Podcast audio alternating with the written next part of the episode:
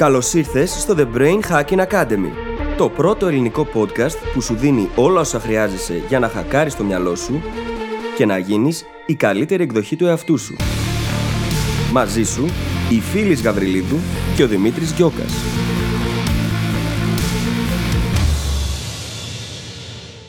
Γεια σου Brain Hacker και καλώς ήρθες σε ένα ακόμα επεισόδιο του The Brain Hacking Academy. Σήμερα, συνεχίζοντας λίγο στη λογική από το προηγούμενο επεισόδιο, μιλάμε για τη μοναχικότητα. Στο προηγούμενο επεισόδιο μιλήσαμε για τη μοναξιά και βλέπουμε σήμερα πως η μοναχικότητα αποτελεί πρακτικά ένα αντίδοτο για τη μοναξιά, αλλά και πάρα πάρα πάρα πολλά περισσότερα. Θα δεις γιατί η μοναχικότητα είναι μία από τις βασικότερες δεξιότητες που μπορείς να καλλιεργήσεις και ναι, είναι και αυτή η δεξιότητα. Θα δεις τι είναι αυτό που μας εμποδίζει συχνά από το να την καλλιεργήσουμε, καθώς και όλα τα τεράστια πλεονεκτήματα που έχει αυτή η δεξιότητα στη ζωή μας και το πώς θα μας βοηθήσει να γίνουμε η καλύτερη εκδοχή του εαυτού μας. Σου έχουμε επίσης μερικές πολύ όμορφες ανακοινώσεις. Γενικά γίνονται πάρα πολύ ωραία πράγματα εδώ στον κόσμο του The Brain Hacking Academy και είμαστε πάρα, πάρα πολύ χαρούμενοι που είσαι μαζί μας και τα μοιραζόμαστε όλα αυτά και εμείς μαζί σου. Δεν θα σου πω άλλα εδώ, θα σε αφήσω να ακούσεις το επεισόδιο και θα τα πούμε στην άλλη πλευρά. Καλή ακρόαση. Καλησπέρα Δημήτρη. Καλησπέρα φίλη. Τι κάνεις, πώς περνάς; Καλά περνάω. Γελάω. Δεν περνάω καλά αυτές τις μέρες. Παιδιά βασανίζομαι λίγο. Τι έχεις πάθει, πες μας. Έκανα μια επέμβαση οδοντιατρική και ίσως το καταλάβετε λίγο από το σου μου που μερικές φορές βασανίζεται. Βασανίζεται πραγματικά. Εν τω μεταξύ, εγώ τελείως τυχαία ρώτησα πώς περνάς στην αρχή. Είμαι ειλικρινής, Δημήτρη. Καλά κάνεις. Καλά κάνεις και θα το καταλάβουν. Όχι τίποτα άλλο. Βλέπετε όμως, ό,τι και να γίνει, βρέξει χιονίσει. μπορώ, δεν μπορώ να μιλήσω. Είμαστε εδώ και κάνουμε ηχογράφηση, πραγματικά. Πραγματικά, ναι. Είναι αλήθεια, δεν περίμενες να ταλαιπωρηθείς τόσο. Ναι, εγώ δεν το περίμενα. Εσύ το περίμενες η αλήθεια. Ναι. Και αν το περίμενα, θα είχαμε κάνει διπλή ηχογράφηση την προηγούμενη εβδομάδα που το πρότεινες κιόλας. Δεν πειράζει. Πού θα έκανα λίγο είχα και την ευκαιρία να σε ακούσει να λες το σου πιο κοντά στο θου; Εντάξει, δεν είναι τόσο χάλια. Όχι, όχι. Μια ε. χαρά είναι. Αλλιώς δεν θα κάναμε. Όχι, μια χαρά είναι. Άμα ήταν τόσο χάλια, δεν θα μιλούσαμε καθόλου τώρα. Αλλά μπορεί να το κάνω επίτηδες μέσα στο επεισόδιο, έτσι για να γελάτε. λοιπόν, και μετά από αυτή την υπέροχη εισαγωγή, δεν ξέρω αν έχετε δει τα φανταστικά νέα μας. Ε; Για όσους τα έχετε δει, ξέρετε τι λέμε. Για όσους δεν τα έχετε δει, αυτή τη βδομάδα, αυτή τη στιγμή που μιλάμε, τρέχει η προπόληση από τα μπλουζάκια μας. Τα μπλουζάκια που λένε hashtag brain hacker, τα οποία θα φοράτε έξω και όλοι θα ξέρουν ότι είστε brain hacker. Θα τα φοράτε περήφανα. Έτσι, ναι. Παιδιά, δεν μπορείτε να φανταστείτε πόσο έχουμε ενθουσιαστεί. Ναι. Πόσο έχουμε ενθουσιαστεί μεταξύ μας όταν κάνουμε τα meetings ναι. κατά τη σχεδίαση, το την ίδια την ετικέτα. Δηλαδή, δεν μπορείτε να φανταστείτε πόσο το έχουμε χαρεί όλο αυτό το πράγμα. Και είναι μόνο η αρχή, έχω να σας δηλώσω. Μόνο η αρχή. Πολύ, πολύ ποιοτικά μπλουζάκια, χειροποίητα, φτιαγμένα στην Ελλάδα. Με προσωπικότητα, παρακαλώ. Ακριβώς, τυπωμένα στην Ελλάδα με ειδική ετικέτα για εσάς τους brain hackers, με αυτό που εννοεί οι φίλοι όταν λέμε προσωπικότητα. Αυτή τη στιγμή μπορείτε να βρείτε στο site μας και σίγουρα έχουμε links παντού στα social media, έχουμε στείλει στο email παντού και μπορείτε να προαγοράσετε με έκπτωση σήμερα το δικό σας μπλουζάκι. Εντάξει, δεν μπορείς να φανταστείς πόσο ανυπομονώ. Καταρχάς, οφείλουμε να πούμε στους brain hackers ότι το να πάρουν το μπλουζάκι και να το φορέσουν, πέρα από το ότι δείχνουν την αγάπη τους προς εμάς, στηρίζουν και την ίδια την εκπομπή και βοηθάνε και εμάς να συνεχίσουμε να κάνουμε αυτό που κάνουμε. Πραγματικά. Και σας λέμε από τώρα ένα τεράστιο ευχαριστώ. Εγώ ανυπομονώ προσωπικά για εκείνη τη στιγμή που θα βγω στον δρόμο να κυκλοφορήσω και θα δω τον πρώτο άνθρωπο που θα φοράει μπλουζάκι brain hacker. Αυτή τη στιγμή την ονειρεύομαι πολύ καιρό. ναι, εννοείται. Αυτή τη στιγμή την ονειρεύομαι πολύ καιρό και θα γίνει. Το περιμένω. Ή μια ναι, μέρα ναι. να τη φοράω εγώ και να έρθει κάποιος σε μένα να μου μιλήσει, ξέρεις, να δει το μπλουζάκι και. Πραγματικά. και θα ξαναπώ, παιδιά, είναι μόνο η αρχή αυτή. Έχουμε ετοιμάσει πάρα πολλά πράγματα για το μέλλον. Γράφουμε πολλά πράγματα για το μελλον τα οποία έχουν στόχο να βοηθήσουν εσάς και την εξέλιξή σας. Και πραγματικά δεν μπορώ να περιμένω. Δηλαδή, θέλω να τους βάλω στο κόλπο και δεν μπορώ. Ναι. Μην το κάνεις. Απλά να ξέρετε ότι όταν λέει το μέλλον, εννοεί το άμεσο μέλλον. Οπότε stay tuned. Ναι, προσ, προ, προσπαθώ να συγκρατηθώ. Βλέπετε. Δηλαδή, σήμερα τους έστειλα μήνυμα στην ομάδα μας για να ρωτήσω αν μπορώ να ανακοινώσω κάτι τέλος πάντων από αυτά και φυσικά έφαγα άκυρο. Όλα στην ώρα τους. Καλά, Δημήτρη. Όπως καταλαβαίνετε, η φίλη προτρέχει γενικά. Πάντα. Τώρα θα με μάθετε. Λατρεύω τον ενθουσιασμό σου και το ξέρεις. Ο ενθουσιασμός μου δεν με σταματάει ακόμα και τον πονάω. να είμαι Ναι, παιδιά, ενθουσιασμένη. επίσης, πριν πούμε στο επεισόδιο, να πω ότι η Φίλη όταν γελάει, πονάει. Δεν ξέρω αν έχετε συνειδητοποιήσει πώς έχει γελάσει μέχρι τώρα. Δεν θα σταματήσω, παιδιά, να ξέρετε. Μετά θα είμαι όλη μέρα κρεβατωμένη. λοιπόν, λοιπόν, για να καταφέρουμε να έχουμε και επεισόδιο στη συνέχεια αυτής της εισαγωγής, πάμε να δούμε το θέμα μας για σήμερα, το οποίο το έχουμε υποσχεθεί από την προηγούμενη εβδομάδα. Και είναι η μοναχικότητα. Η μοναχικότητα, δηλαδή το αντίθετο της μοναξιάς. Και πολλά παραπάνω πράγματα από αυτό. Θες να μας κάνεις λίγο τη διάκριση; να κάνουμε τη διάκριση, ναι. Καταρχάς, είχαμε πει και στο προηγούμενο επεισόδιο πως η μοναξιά είναι ένα συνέστημα το οποίο συχνά δεν είναι εύκολα διαχειρίσιμο. Δεν σχετίζεται όμως με το κατά πόσο είμαστε ή όχι με άλλους ανθρώπους. Έτσι, μπορεί να αισθάνεται κανείς μόνος, ακόμα και αν είναι με πολλούς άλλους ανθρώπους παρέα. Είναι αρκετά αρνητικό συνέστημα. Είναι μια αρνητική κατάσταση και στην ουσία είναι ένα αίσθημα απομόνωσης. Ότι κάτι λείπει από τη ζωή μας. Η μοναχικότητα, από την άλλη, είναι επιλογή. Στην περίπτωση της μοναχικότητας, επιδιώκω και επιλέγω να είμαι με τον εαυτό μου. Και στην ουσία δεν αισθάνομαι μοναξιά, διότι νιώθω πάντα πως είμαι με την καλύτερη παρέα. Ναι. Αυτή είναι η σημαντικότερη διάκριση ανάμεσα σε μοναξιά και μοναχικότητα. Και η διάκριση γίνεται λίγο πιο περίπλοκη αν αρχίσουμε να καταλαβαίνουμε ότι αυτά τα δύο δεν είναι αντίθετα μεταξύ τους. Η μοναξιά είναι ένα συνέστημα. Λέγαμε πριν με τη φίλη τη Δόδα και το επεισόδιο ότι κανείς δεν μπορεί να σε διαγνώσει με μοναξιά. Ένας γιατρός μπορεί να σε διαγνώσει με κατάθλιψη, μπορεί να σε διαγνώσει με μια ασθένεια, αλλά κανείς δεν μπορεί να διαγνώσει τη μοναξιά. Η μοναξιά είναι σαν την πείνα. Το μέγιστο που μπορεί να γίνει να πει σε κάποιον πώς νιώθεις και να σου πει Α, αυτό που νιώθεις είναι μοναξιά. Αυτό είναι το μέγιστο που μπορεί να γίνει. Η μοναχικότητα την άλλη είναι μια κατάσταση. Εκτός από επιλογή, είναι μια κατάσταση. Είναι η κατάσταση στην οποία συνειδητά συνήθως περνάμε χρόνο με τον εαυτό μας. Θα εξηγήσουμε πώς μπορούμε να το κάνουμε αυτό και στη συνέχεια του επεισοδίου. Και θέλω να το διαχωρίσω έτσι για να καταλάβουμε ότι τα δύο αυτά μπορούν να ισχύουν ταυτόχρονα ή και κανένα από τα δύο. Μπορεί να είμαστε μοναχικοί και να τα πηγαίνουμε καλά με τη μοναχικότητα και να νιώθουμε μοναξιά. Μπορεί να περνάμε πολύ χρόνο με άλλους ανθρώπους και να μην νιώθουμε μοναξιά. Έτσι. Και εννοείται το πιο σημαντικό και ο λόγος για τον οποίο κάνουμε το επεισόδιο, ότι όταν νιώθουμε μοναξιά, είναι πάρα πολύ σημαντική η δεξιότητα του να μάθουμε να μπορούμε να είμαστε με τον εαυτό μας. Και μια λέξη κλειδί που είπα μόλις. Δεξιότητα. Ναι, ναι, δεξιότητα. Πραγματικά. Ξέρεις τι γίνεται. Πώς μπορείς να έρθεις πιο κοντά με τον ίδιο στον εαυτό και να τον γνωρίσεις, να αποκτήσεις μεγαλύτερη αυτογνωσία, αν δεν μπορείς να είσαι μόνος μαζί του. Δεν γίνεται. Πώς θα γνωρίσω τον εαυτό μου, αν δεν μείνω μόνη με τις σκέψεις μου; Το ίδιο το journaling είναι μια διαδικασία η οποία είναι κατεξοχήν μοναχικότητα. Δεν μπορείς να κάνεις journaling με τις σκέψεις κάποιου άλλου Ναι. Ή με παρέα κάποιον άλλον. Είσαι εσύ και ο εαυτός σου. Και ξεκάθαρα μέσα από αυτό γίνονται διεργασίες και διαδικασίες οι οποίες σε οδηγούν στην εξέλιξη. Διότι είσαι εκεί και στην ουσία δουλεύεις με το μεσα Και όταν το κάνουμε αυτό, τείνουμε να φέρνουμε περισσότερη ισορροπία. Επίσης, πάβουμε να το φοβόμαστε τόσο πολύ. Και πολλές φορές ο λόγος για τον οποίο δεν επιλέγουμε τη μοναχικότητα είναι ο φόβος. Απέναντι στο τι μπορεί να προκύψει αν μείνουμε μόνοι με τις σκέψεις μας.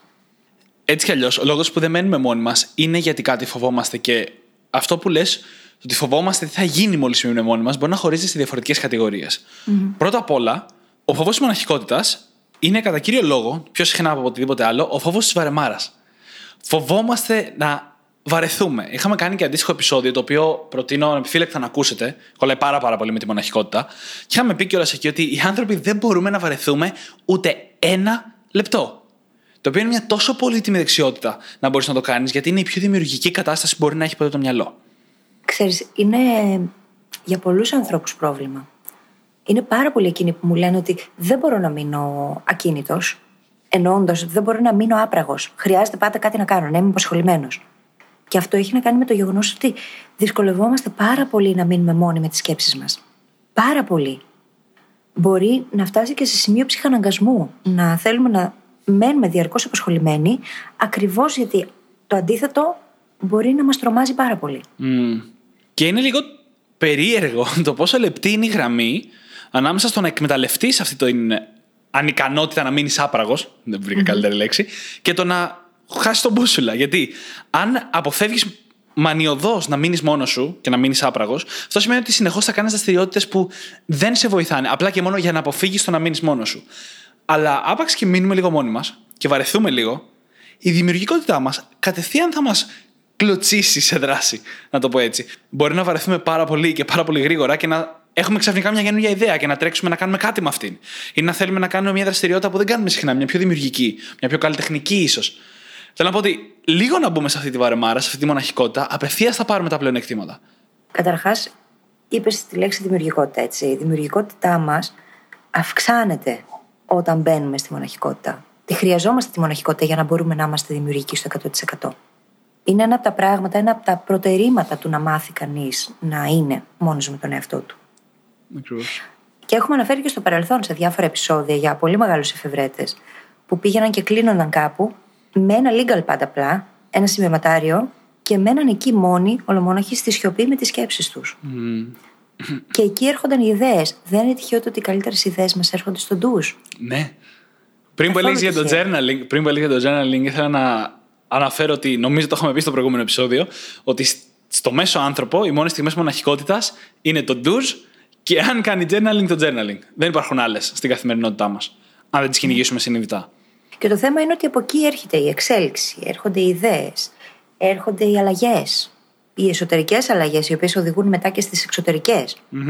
Όλα αυτά προκύπτουν από τις στιγμές εκείνες που επιλέξαμε ή δεν επιλέξαμε απαραίτητα, μπορεί να γίνει και ασυνείδητα, να είμαστε μόνοι με τις σκέψεις και τον εαυτό μας.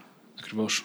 Οπότε το να το αποφεύγει κανείς είναι από τα χειρότερα πράγματα που μπορεί να κάνει στον εαυτό του. Διότι είναι σαν να αποφεύγουμε τον ίδιο μας τον εαυτό, έτσι. Ακριβώς. Και πρώτα απ' όλα, όλο αυτό δείχνει και τη διάκριση με τη μοναξιά. Βλέπετε πω η μοναχικότητα είναι μια πολύ θετική κατάσταση. Ενώ η μοναξιά είναι μια αρνητική κατάσταση. Και έχουμε εξηγήσει πάρα πολύ για τη μοναξιά στο προηγούμενο επεισόδιο. Για την ακρίβεια, η ιδέα πίσω από την ηχογράφηση αυτών των δύο επεισοδίων ήταν να πηγαίνουν μαζί. Οπότε, αν δεν έχετε ακούσει το επεισόδιο για τη μοναξιά, ακούστε το, ταιριάζουν πάρα πολύ αυτά τα δύο μαζί, επίτηδες. Και εδώ κολλάει και το πώς η μοναχικότητα, γιατί μάλλον η μοναχικότητα, είναι λύση στη μοναξιά. Γιατί η μοναξιά, παρόλο που μπορεί να υπάρχει και όταν είμαστε με άλλους ανθρώπους, συνήθως με τον έναν ή με τον άλλον τρόπο έρχεται μαζί με κάποια μορφή απομόνωση. Συχνά νομίζουμε ότι νιώθουμε μοναξιά όταν υπάρχει απομόνωση, αλλά μπορεί να ισχύσει και το αντίθετο. Μπορεί να νιώθουμε μοναξιά μαζί με άλλους και γι' αυτό να αρχίσουμε να απομονωνόμαστε. Οπότε η μοναχικότητα, αυτό που κάνει, το να μάθουμε να, μπο- να είμαστε καλά μόνοι μας, αποτελεί λύση σε αυτή την απομόνωση που συνδέεται με τη μοναξιά. Θέλω να εξηγήσει αυτό που μου έλεγες πριν την ηχογράφηση, ότι είναι από τις πιο anti-fragile δεξιότητες που υπάρχουν. Ναι. Πράγμα το οποίο είναι υπέροχο να το συνειδητοποιούμε, έτσι. Και μετά από αυτό, ακριβώς μετά, θέλω να αναιρέσουμε λίγο όλες αυτές τις προσδοκίες και τα στερεότυπα σε σχέση με τους ανθρώπους που επιλέγουν να είναι πιο μοναχικοί. Τέλεια. Πάμε πρώτα για το anti-fragile, το αντιεύθραυστο. Δηλαδή, η μοναχικότητα σημαίνει πρακτικά να μπορείς να είσαι καλά με τον εαυτό σου. Να περνάς καλά, να τα βρίσκεται, να μπορείς να κάτσεις μόνος σου, να χρησιμοποιήσεις αυτή τη μοναχικότητα για να ενισχύσει τη δημιουργικότητά σου. Πολύ χρήσιμη δεξιότητα. Το χαρακτηριστικό που την κάνει αντιεύθραυστη είναι ότι με τον εαυτό μας είμαστε μαζί από την πρώτη μέρα μέχρι και την τελευταία. Και δεν θα το κάνω περισσότερο μακάβριο εδώ, αλλά ισχύει. Ό,τι και να γίνει στον κόσμο, στη ζωή μας, στις σχέσεις μας, στη δουλειά μας, στα οικονομικά μας, στα πάντα, το ένα πράγμα που θα μείνει σταθερό είναι ότι θα είμαστε εμείς και ο εαυτός μας. Αν λοιπόν αυτή η σχέση υποφέρει, θα υποφέρουμε κι εμείς. Δεν θα έχουμε γερά θεμέλια. Αντίθετα, αν έχουμε δυναμώσει αυτή τη σχέση, έχουμε καλλιεργήσει δηλαδή τη δεξιότητα της μοναχικότητας, γιατί αυτός είναι ένας πολύ καλός τρόπος να καλλιεργήσει αυτή τη σχέση, τότε ό,τι και να συμβεί, θα έχουμε πολύ γερά θεμέλια για να γυρίσουμε πίσω. Και μετά θα μπορούμε να χρησιμοποιήσουμε αυτή τη γερή βάση για να ξαναεκτοξευτούμε προς τα πάνω όποτε χρειάζεται. Μα σκεφτείτε πως δίχως τη μοναχικότητα την ίδια, δίχως αυτή την πολύ σημαντική δεξιότητα, δεν μπορούμε να καλλιεργήσουμε την αυτοπεποίθησή μα την ίδια. Δεν μπορούμε να κυνηγήσουμε στόχους. Δεν μπορούμε να φτάσουμε στην επιτυχία όπως θέλουμε ή στην ευτυχία την ίδια. Δεν μπορούμε να κάνουμε σχέσεις οι οποίες να έχουν γερά θεμέλια. Αν τα δικά μας θεμέλια δεν είναι γερά, πώς χτίζουμε άλλα πράγματα πάνω σε αυτά τα σαθρά θεμέλια; Και όλα ξεκινούν με το να μπορούμε πρώτα απ' όλα να είμαστε μόνοι με τον εαυτό μας και να μπορούμε να περνάμε καλά μαζί του. Καταρχάς, απευθείας, αν δεν μπορούμε να είμαστε μόνοι με τον εαυτό μας, απευθείας οι σχέσεις μας θα έχουν μια μικρή μορφή εξάρτησης. Α, ναι. Εξορισμού. Εξορισμού γιατί αν δεν μπορούμε να είμαστε με τον εαυτό μας, επιδιώκουμε συνεχώς να είμαστε με άλλους, οπότε εξαρτώμαστε από αυτή τη συνδεση Χωρίς να μιλάω για πολύ βαριές καταστάσεις. Δεν χρειάζεται. Μιλάω για τα πρώτα στάδια και μετά. Μα πολλές επιλογές ξαφνικά πάβουν να είναι επιλογές. Ακριβώς. Δηλαδή από εκεί που θα είχες την επιλογή του να φύγεις από μια σχέση η οποία δεν σου κάνει πια, δεν σου κάνει καλό, επειδή ακριβώς δεν τολμάς να κάνεις αυτή τη μετάβαση και να μείνεις μόνος με τον εαυτό σου, δεν φεύγεις. Πράγμα το οποίο υπό φυσιολογικές συνθήκες θα ήταν το καλύτερο που θα μπορούσε να κάνεις για τον εαυτό σου. Ναι. Και πάβεις να έχεις την επιλογή ακριβώς επειδή φοβάσαι. Και είναι και ένα κομμάτι, και εδώ κολλάει πάρα πολύ αυτό, που συχνά έχουμε πάρα πολλές ψευδεστήσεις γι' αυτό. Δηλαδή, μπορεί να ακούσαμε αυτό που είπαμε όλοι οι φίλοι και να νομίζουμε ότι εμείς, αν ήμασταν σε μια τέτοια σχέση, θα φεύγαμε.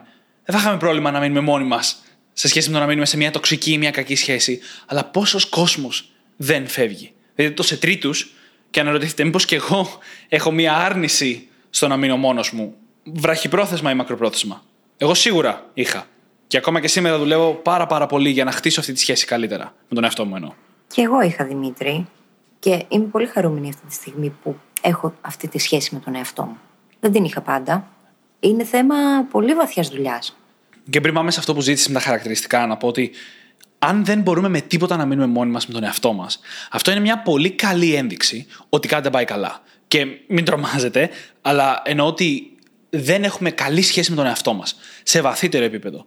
Και δείχνει το πόσο πολύ ανάγκη έχουμε να κάνουμε δουλειά με τον εαυτό μας και να αποκτήσουμε επίγνωση αυτών των κομματιών για να μπορέσουμε να αρχίσουμε να τα αλλάζουμε, ξεκινώντας από σήμερα που λέει ο λόγος. Είναι μια πάρα πολύ καλή ένδειξη. Και το λέω αυτό με τόση σιγουριά γιατί αυτή η συνειδητοποίηση ότι δεν τα πάω καλά με το να μένω μόνος με τον εαυτό μου, με οδήγησε λιγότερο από ένα χρόνο πριν να κάνω κάποιες πολύ βαθύτερες εσωτερικέ συνειδητοποιήσεις, όπου έφτασα να συνειδητοποιήσω ότι δεν τα πήγαινα και πάρα πολύ καλά με τον Δημήτρη. Ότι από παλιά, από πιο παλιά χρόνια, όχι τώρα τελευταία, μου έχουν μείνει κατάλοιπα που δεν συμπαθούσα τον εαυτό μου.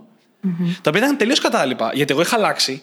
Είχε αλλάξει η εκτίμησή μου προς τον εαυτό μου, η σχέση μου με τον εαυτό μου, αλλά είχαν μείνει ακόμα κατάλοιπα, ξέρεις, πιστεύω από τα παλιά.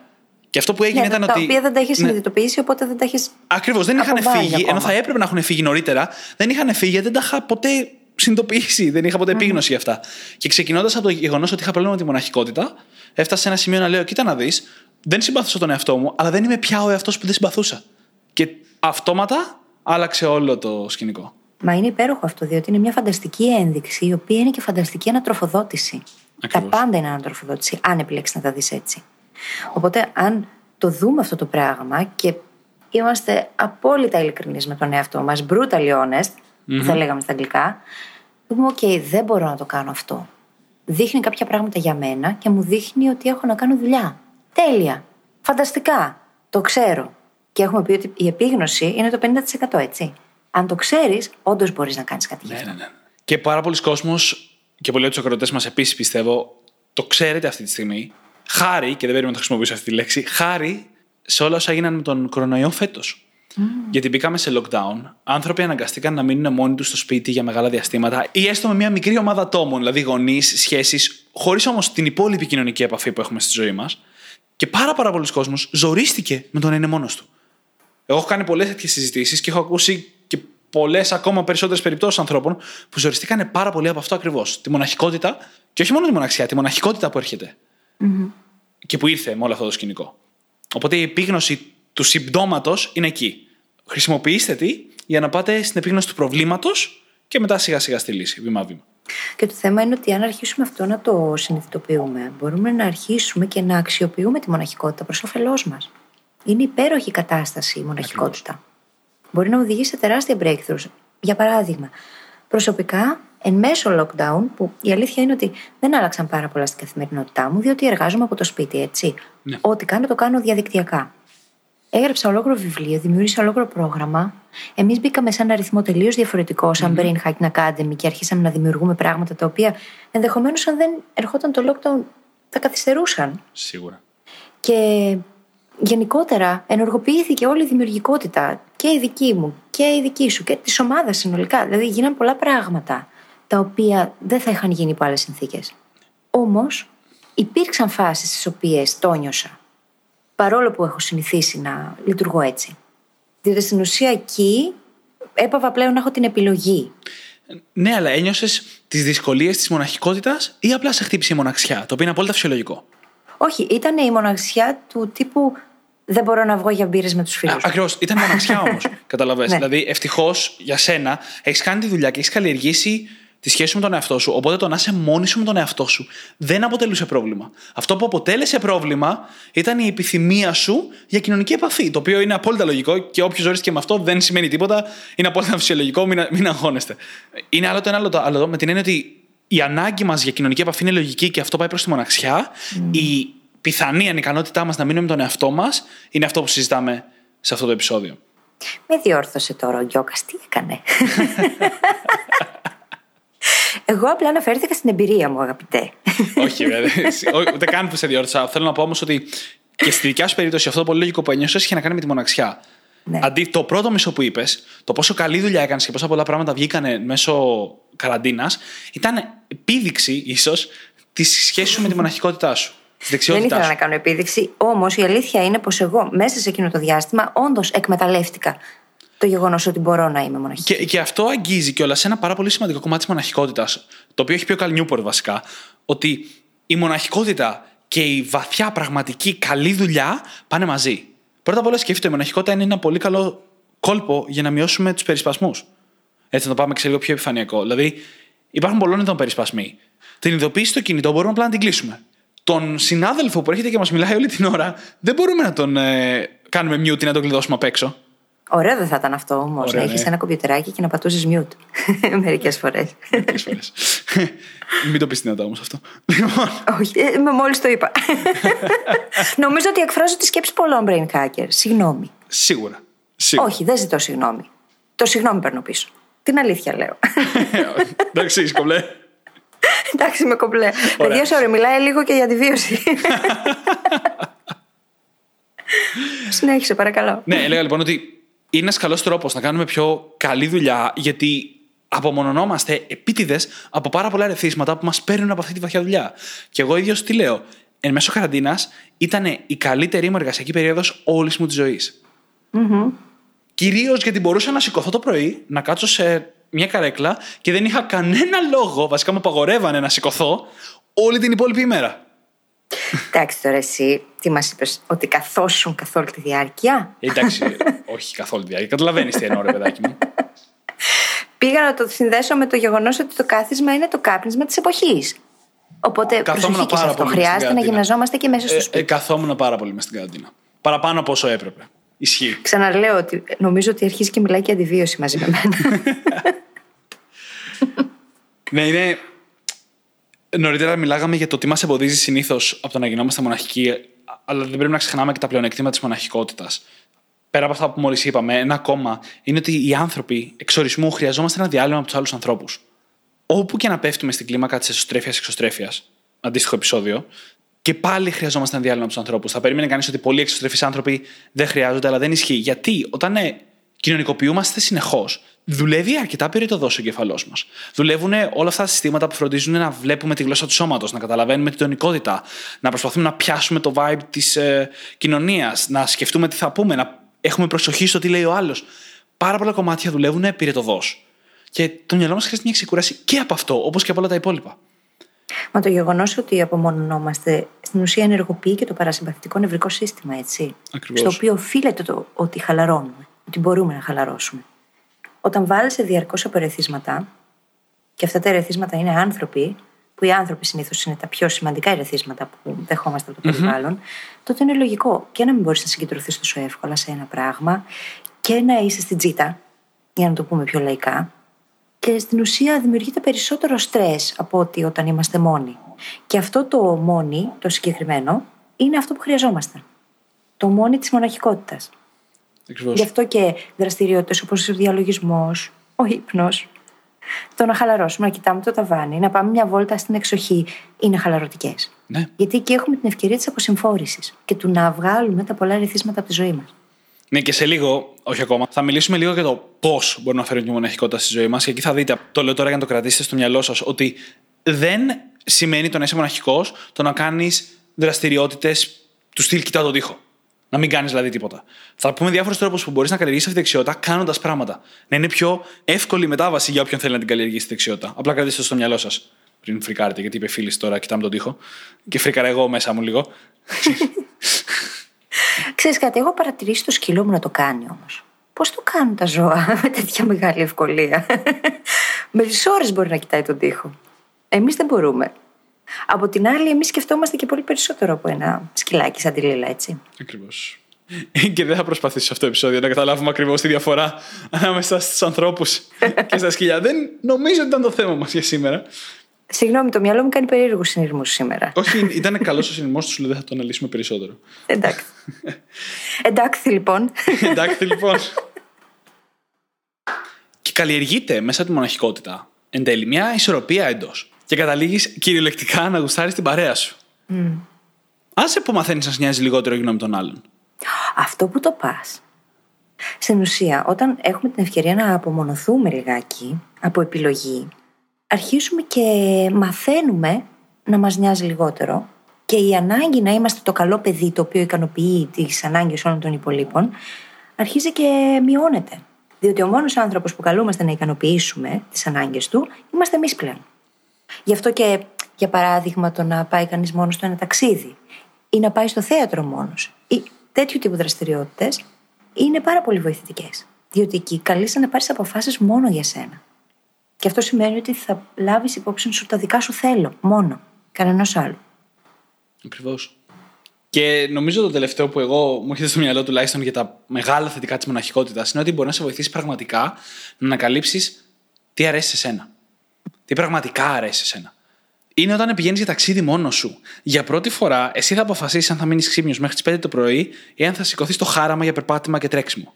Mm-hmm. Ούτε από το σύντροφο, ούτε με τις ώρε της δουλειάς, ούτε τίποτα. Όταν φτάνουμε λοιπόν σε αυτό το επίπεδο μοναχικότητας, μπορούμε να δούμε η δικιά μας προτίμηση και τάση ποια είναι. Και να προσθέσω και κάτι ακόμα σε αυτό. Και να το συνδέσουμε λίγο και με το προηγούμενο επεισόδιο. Καμιά φορά είναι προτιμότερη η μοναχικότητα, εάν το περιβάλλον μας δεν είναι θετικό για εμάς.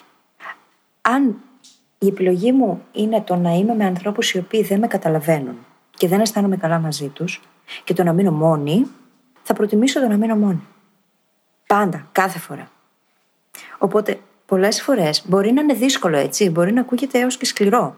Όμως, είναι δεδομένο ότι όταν εμείς αρχίσουμε και γνωρίζουμε τον εαυτό μας, πραγματικά, και αρχίζουμε και φτιάχνουμε τα θεμέλια μας και τα κάνουμε πολύ πιο δυνατά, θα έρθουν μετά και εκείνοι οι άνθρωποι οι οποίοι θα είναι πιο κοντά σε εμάς. Απλά είναι μια ναι, ναι. απόφαση που ίσως να φαίνεται δύσκολη στην αρχή.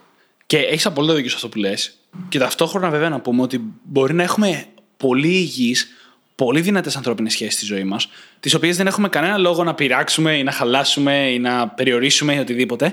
Και πάλι είναι εξίσου σημαντικό να καλλιεργήσουμε τη δεξιότητα της μοναχικότητας. Mm-hmm. Γιατί είναι ένα διαφορετικό κομμάτι της ανθρώπινης ύπαρξης. Είναι διαφορετικό κομμάτι της ζωής μας το να μπορούμε να είμαστε καλά με τον εαυτό μας. Και επίσης λίγο πιο μακροπρόθεσμα, είναι αυτό που λέγαμε πριν, ότι είναι αντιεύθραυστο. Mm-hmm. Ό,τι και να συμβεί σε αυτές τις υπέροχες, ωραίες σχέσεις που στο βάθος χρόνου μπορεί να συμβεί, εμείς θα είμαστε πιο δυνατοί να το αντιμετωπίσουμε. Εμείς, πραγματικά εμείς. Ναι, έτσι είναι. Και κάτι που διαβάσαμε νωρίτερα, δεν ξέρω ποιος το είχε πρωτοποιεί, για να είμαι ειλικρινής. Αλλά εκείνο που κάνει τη μουσική δεν είναι μόνο οι νότες. Είναι και τα κοινά που υπάρχουν ανάμεσά τους. Έτσι. Και γι' αυτό το λόγο χρειαζόμαστε και το ένα και το άλλο και την παρέα και τους φίλους και τις συναναστροφές και τη μοναχικότητα όμως. Η οποία στην ουσία έρχεται και ισορροπεί όλα τα υπόλοιπα. Ναι. Και σκεφτείτε ότι κι εμείς, ε, στα πλαίσια του Brain Hacking Academy το λέω τώρα, το λέμε από μια οπτική προσωπικής ενδυνάμωσης. Είναι ένα τεράστιο ταξίδι αυτογνωσίας το να καλλιεργήσει τη μοναχικότητά σου και απαιτεί και ένα σημαντικό κομμάτι αυτογνωσίας για να ξεκινήσει αυτό το ταξίδι. Στα πλαίσια λοιπόν της προσωπικής εξέλιξης και αυτοβελτίωσης και το να γίνεις η καλύτερη εκδοχή του εαυτού σου, είναι μια δεξιότητα που όλοι θα κληθούμε κάποια στιγμή να την καλλιεργήσουμε. Σχεδόν υποχρεωτικά, δηλαδή από τη ζωή μας, από όσα θα συμβούν. Εμείς απλά προτείνουμε να το κάνουμε συνειδητά σήμερα, αντί να περιμένουμε πότε θα χρειαστεί, όπως χρειάστηκε φέτος την Άνοιξη. Και να θυμηθούμε επίσης το εξής, ότι επηρεαζόμαστε πάρα πολύ από τους άλλους ανθρώπους. Πάρα πολύ. Και όταν περνάμε πάρα πολύ σημαντικό μέρος του χρόνου μας με άλλους ανθρώπους, σε συγκεκριμένες κοινωνικές ομάδες, αρχίζει και καλλιεργείται κατά μία έννοια μία νοοτροπία του εμείς και οι άλλοι. Διότι υιοθετούμε πάρα πολλά πράγματα, πάρα πολλά στοιχεία από το σύνολο στο οποίο βρισκόμαστε και έχουμε πολύ μεγαλύτερη συμπόνια, κατανόηση, ενσυναίσθηση απέναντι σε αυτό το συγκεκριμένο κοινωνικό σύνολο και όλα τα υπόλοιπα ξαφνικά είναι πολύ πιο μακριά από εμάς. Η ικανότητά μας λοιπόν να μένουμε μόνοι, να μπορούμε να απομονωνόμαστε στα πλαίσια μοναχικότητας και να περνάμε χρόνο με τον ίδιο μας τον εαυτό, στην ουσία σπάει αυτούς τους φραγμούς. Και μας βοηθάει να αποκτήσουμε, βάσει ερευνών έτσι, δεν το λέω εγώ τώρα, δεν το λέμε τώρα εμείς σαν Brain Academy, μας βοηθάει να αποκτήσουμε μεγαλύτερη ενσυναίσθηση και συμπόνια απέναντι στο σύνολο των ανθρώπων. Απέναντι σε κοινωνικές ομάδες στις οποίες δεν ανήκουμε. Οπότε σκέψου ότι στην ουσία αυτό το πράγμα μπορεί να σε βοηθήσει ακόμη και να χακάρεις τα ίδια τα biases που έχεις. Mm-hmm. Ειδικά εκείνα που έχουν να κάνουν με το κοινωνικό σύνολο. Ακριβώς. Τα στερεότυπα στην τελικη Και δεν είναι αυτό μόνο μια δήλωση υπέρ της διαφορετικότητας. Θέλω να πω, δεν μιλάμε μόνο για μειονότητες ή κάτι τέτοιο. Οποιαδήποτε διαφορετική κοινωνική ομάδα, η δικιά σου παρέα, από την απέναντι παρέα που προτιμάτε να πηγαίνετε σε διαφορετική καφετέρια. Από αυτό το επίπεδο Ναι. μέχρι το μεγαλύτερο επίπεδο, αρχίζεις και μπορείς να δεις όλες αυτές τις διαφορετικές οπτικές ως πραγματικότητες. Και όχι ως Α, εγώ είμαι καλύτερος ή εγώ πιστεύω αυτό ή ο άλλος είναι έτσι. Απλά τα πράγματα είναι αυτά που είναι. Και εσύ έχεις τη θέση σου μέσα σε αυτά. Δεν είναι κάτι διαφορετικό. Μας βοηθάει λοιπόν να χακάρουμε τα ίδια μας τα biases. Δεν είναι τυχαία. Μοναχικότητα, παιδιά. Είναι εξαιρετική δεξιότητα. Είναι και anti-fragile.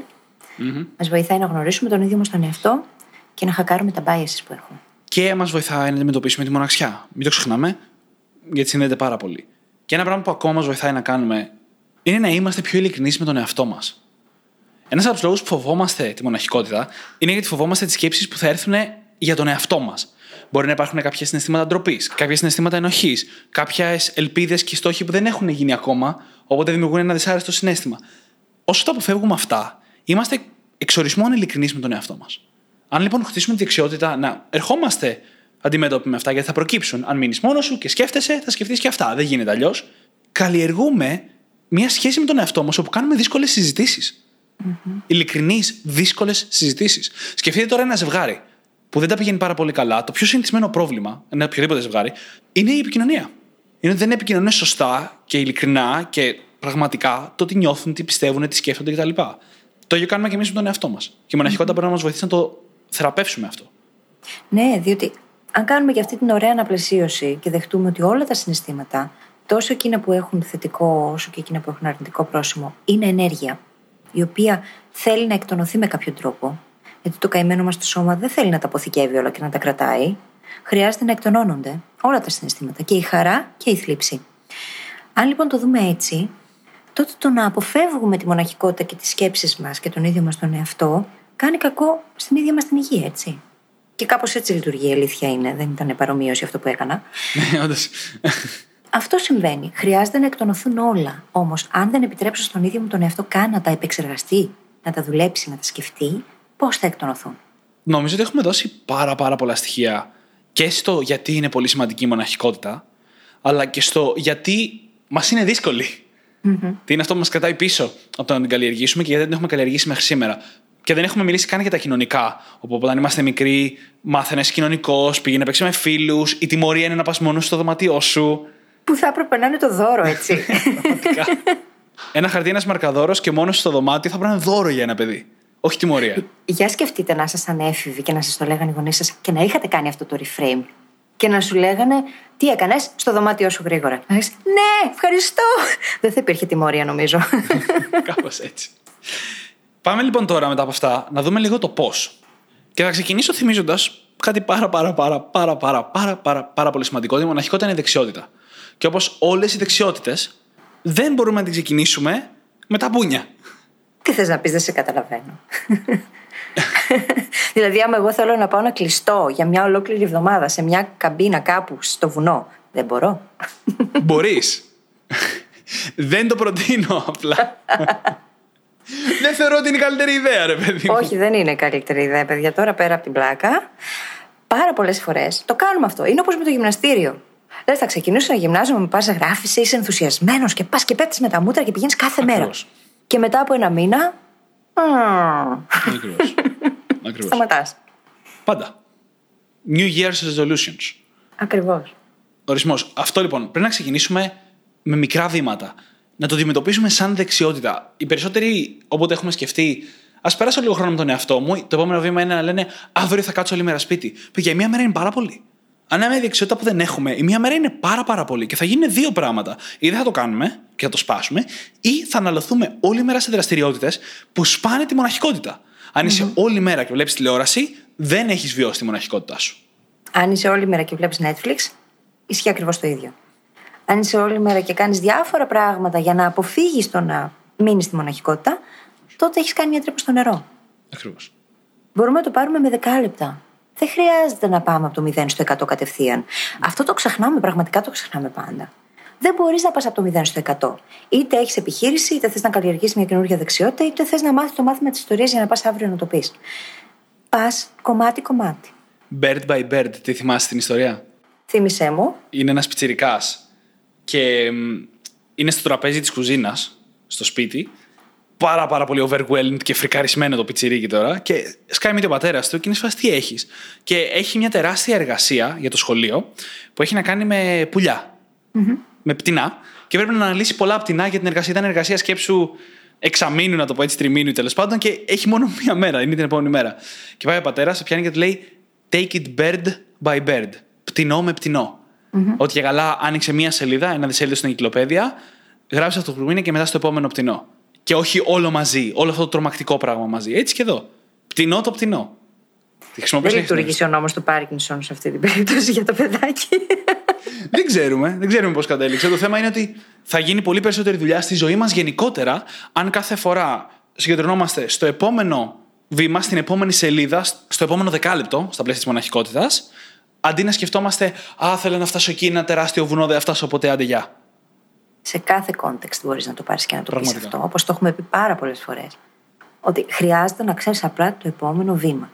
Πολλοί άνθρωποι, για παράδειγμα, νομίζουν ότι τα πέντε λεπτά που θα πάρουν για να κάνουν εξάσκηση, π.χ. την ξένη γλώσσα που μαθαίνουν, δεν είναι τίποτα. Αν όμως εκείνη την ώρα είσαι 100% συγκεντρωμένος και αν όντως εκείνη την ώρα έχεις κάνει τη δουλειά που κλήθηκες να κάνεις, είναι πάρα πολλά αυτά τα πέντε λεπτά. Απλά, σαν κοινωνία, μαθαίνουμε ότι πρέπει να κάθεσαι και να μελετάς με τις ώρες ή να εξασκείσαι με τις ώρες ή να κάνεις κάτι πάρα πολλές ώρες. Διαφορετικά δεν είναι επιτυχία. Η επιτυχία έρχεται εκθετικά με τον καιρό όμως σε αυτά τα πράγματα. Δεν έρχεται από τη μια μέρα στην άλλη. Και το ίδιο ισχύει και με τη μοναχικότητα. Όπως πολλοί άνθρωποι δυσκολεύονται να κάνουν διαλογισμό. Δεν είναι τυχαίο αυτό. Αν δεν έχεις μάθει ποτέ ναι. να μένεις στη σιωπή, πώς θα πας κατευθείαν να κάνεις διαλογισμό; Δεν γίνεται. Είναι σαν πηγαίνεις από το 0 στο 100. Δεν πάει έτσι. Ακριβώς. Δεν είμαστε αυτοκίνητα. Και έχουμε πει την αγαπημένη ατάκα των Brain Hacker τόσες φορές. Το μέτριο που κάνεις είναι πάντα καλύτερο από το τέλειο που δεν κάνεις. Παρεπιπτόντω, χθες τα stories ήταν πάρα πολύ αστεία. Ρώτησα ναι. ποιο είναι το αγαπημένο σας quote. Και οι περισσότεροι γράφατε αυτό. Και ήταν η επανάληψη που είχε πλάκα.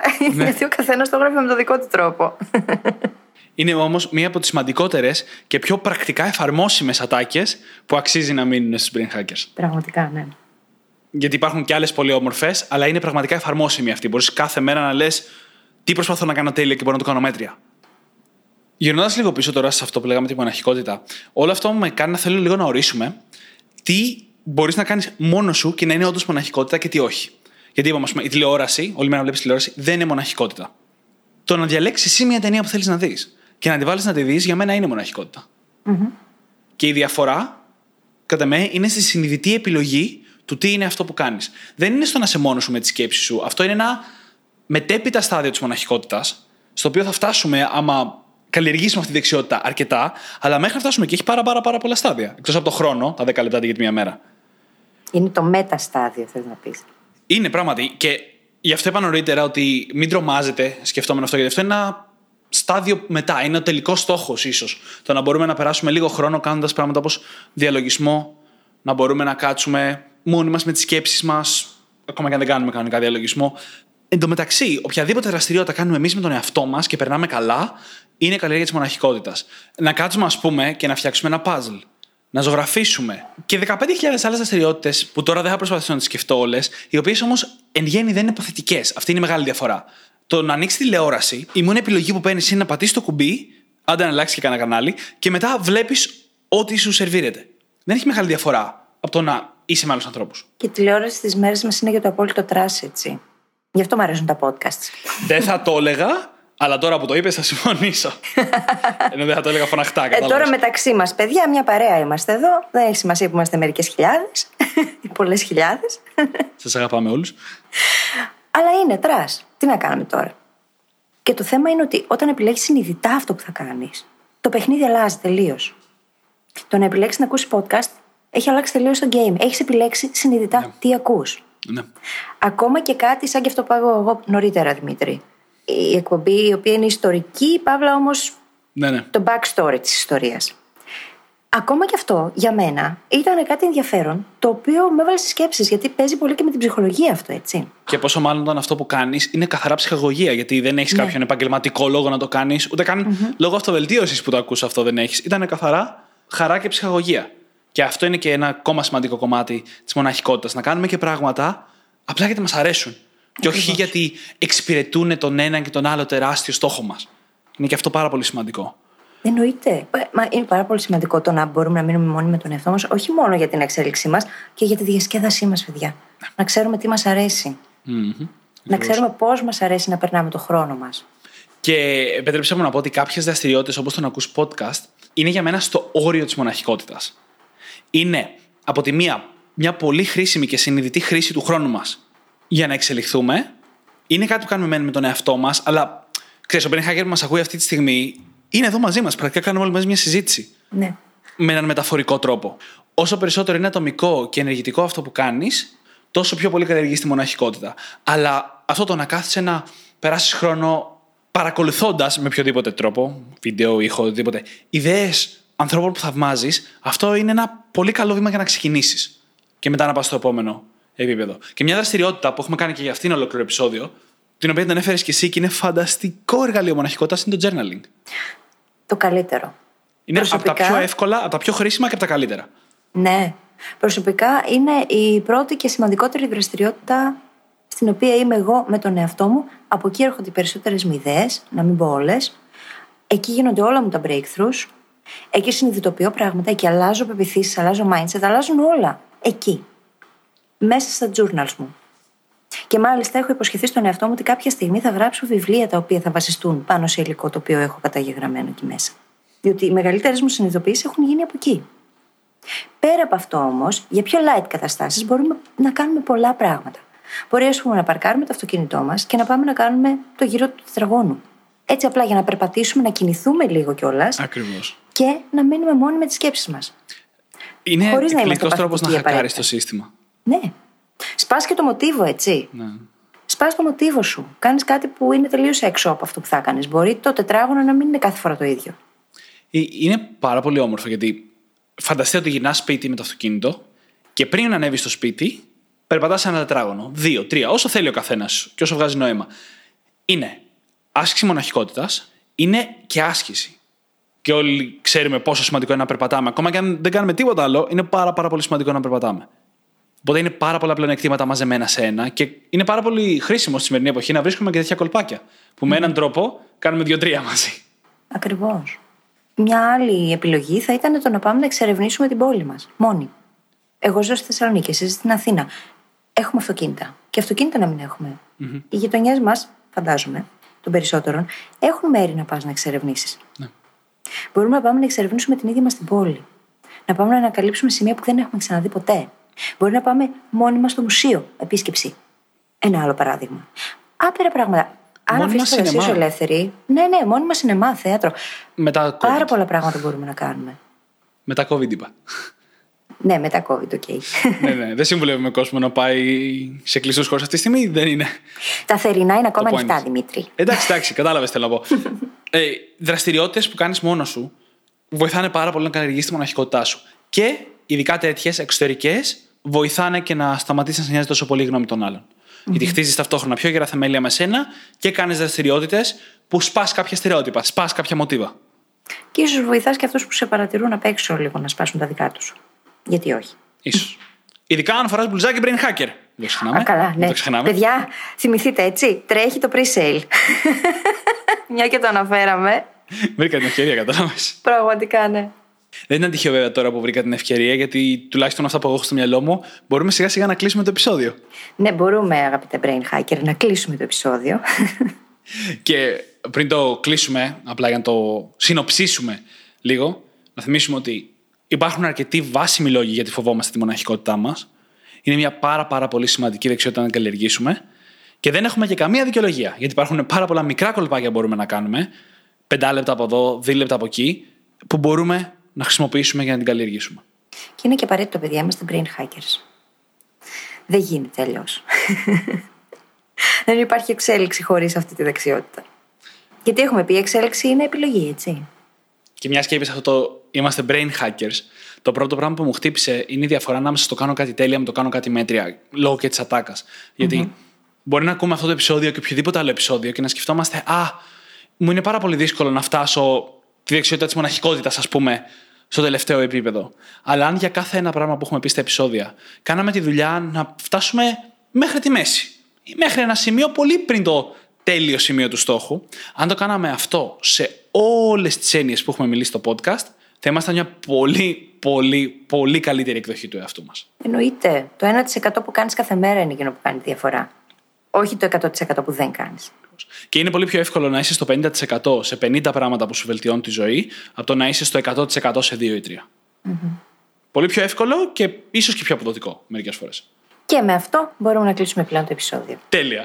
Όπως πάντα, θα βρείτε τι σημειώσεις του επεισοδίου μας στο ανανεωμένο μας site, για όσους δεν το έχετε δει, brainhackingacademy.gr. Πολλά πράγματα αλλάζουν, παιδιά. Πάρα πολλά πράγματα αλλάζουν. Και θα σας ζητήσουμε να πάτε στην εφαρμογή που μας ακούτε, να κάνετε εκεί subscribe, διότι έτσι βοηθάτε το podcast να μεγαλώσει, να διαδοθεί και φέρνετε το χαμόγελο στα χείλη μας. Και να μας αφήσετε ένα φανταστικό πεντάστερο review, γιατί επίσης μας κάνει να χαμογελάμε. Και θα το διαβάσουμε φυσικά και στον αέρα για να ζηλέψουν και όλοι σας οι φίλοι. Και μια πράξη αγάπης.